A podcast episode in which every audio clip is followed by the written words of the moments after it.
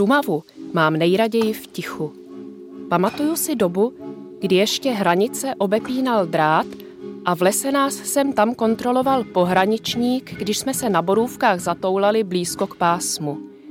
Pamatuju si objevitelské vzrušení, když opona padla a otevírala se místa do té doby zapovězená.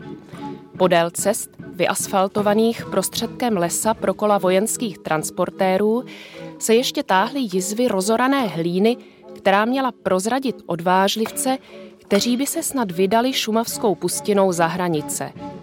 A sklubek osnatého ješka, která se válela na rozcestích, připravená k odvezení, jsme si odlamovali suvenýry, abychom měli připomínku do svobodných časů, od kterých jsme si tolik slibovali.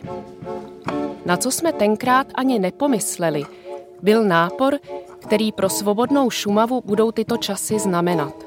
Nápor turistů, cyklistů a všemožných podnikavců, kteří bezohledně a hlučně zahltí cesty i celé jejich okolí, kteří krásná a jedinečná místa promění v jednolitý dovolenkový ráj, ve výsledku identický s obdobnými ráji v Krkonoších, Beskydech nebo Tatrách, bez ohledu na to, jestli ten či onen penzion s bazénem a kávou z Afriky vyrostl na Modravě nebo ve Špindlu.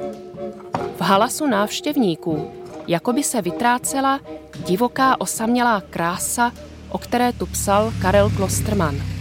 Krása, která ohromí svou majestátní vznešeností a probouzí mrazení a respekt.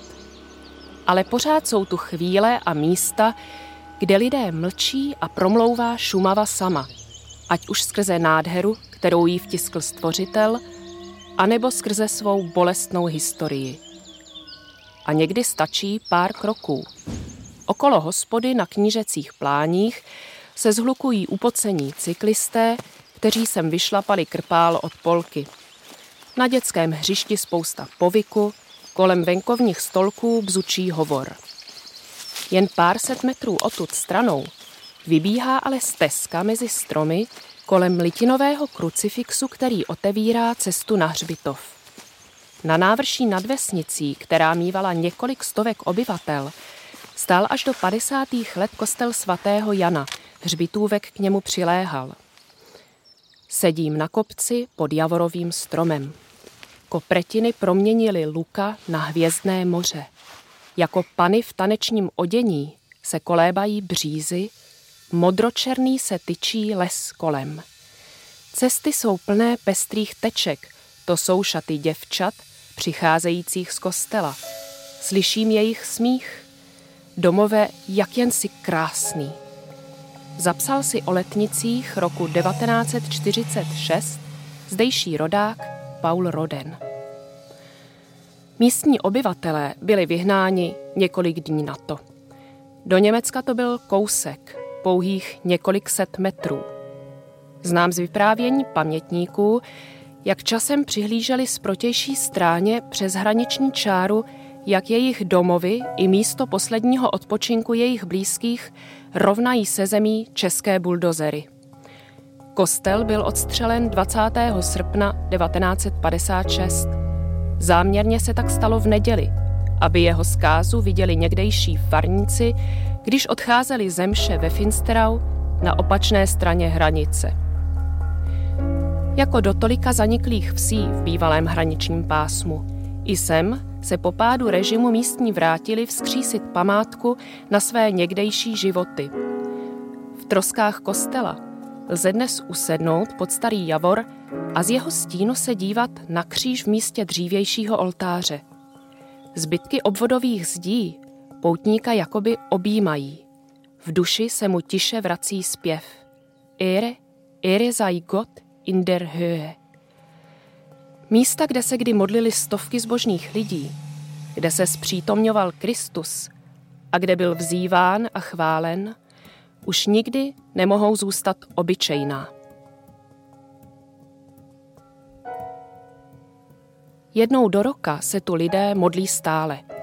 Z potomky vyhnaných obyvatel se tu schází hrstka věřících z místa. Na čele hřbitůvku kde pozůstalí vyzdvihli z hlíny polámané náhrobky a který znovu obehnali plotem. Ještě se slaví mše, zpívají se písně v němčině, v češtině i v místním své rázném nářečí. Zazní i tak řečená hymna vyhnaných šumavských Němců Tief drin im Böhmewald.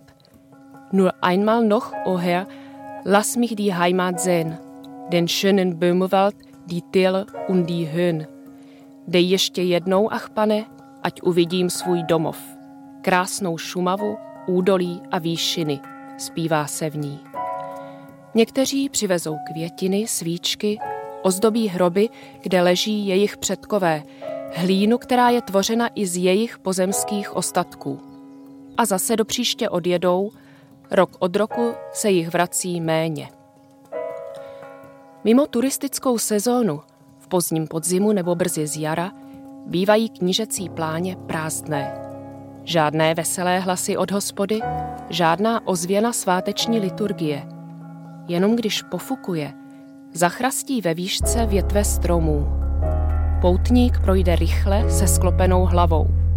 Stará závist a nenávist, křivda a bolest ještě neopršela z kamenů, nestekla z obnovených křížů, nevsákla se do země.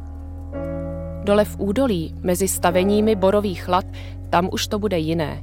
Tam už se člověk dokáže ohlédnout, podívat se znova. Viděno dalekohledem leží všechno na dosah blízko. Z domů už nestoupá nijaký dým, cesty jsou prázdné. Na hřbitově dají se tady odtud spočíst kříže, leží muži a ženy, kteří před 150 lety vymítili prvé paseky v pralese těch krásných plání a děti, které ten prostor rozšířili. Jejich vnuky a pravnuky vyhnali pryč jako dobytek. Zapsal si Paul Roden. Je to také kus naší historie, kus naší paměti. Místo, které nám připomíná, jak podivně se na tomto světě proplétá konec života i jeho pokračování, křivda a odpuštění, hněv a smíření. I to, že volbu mezi jedním a druhým máme v každé chvíli na dosah.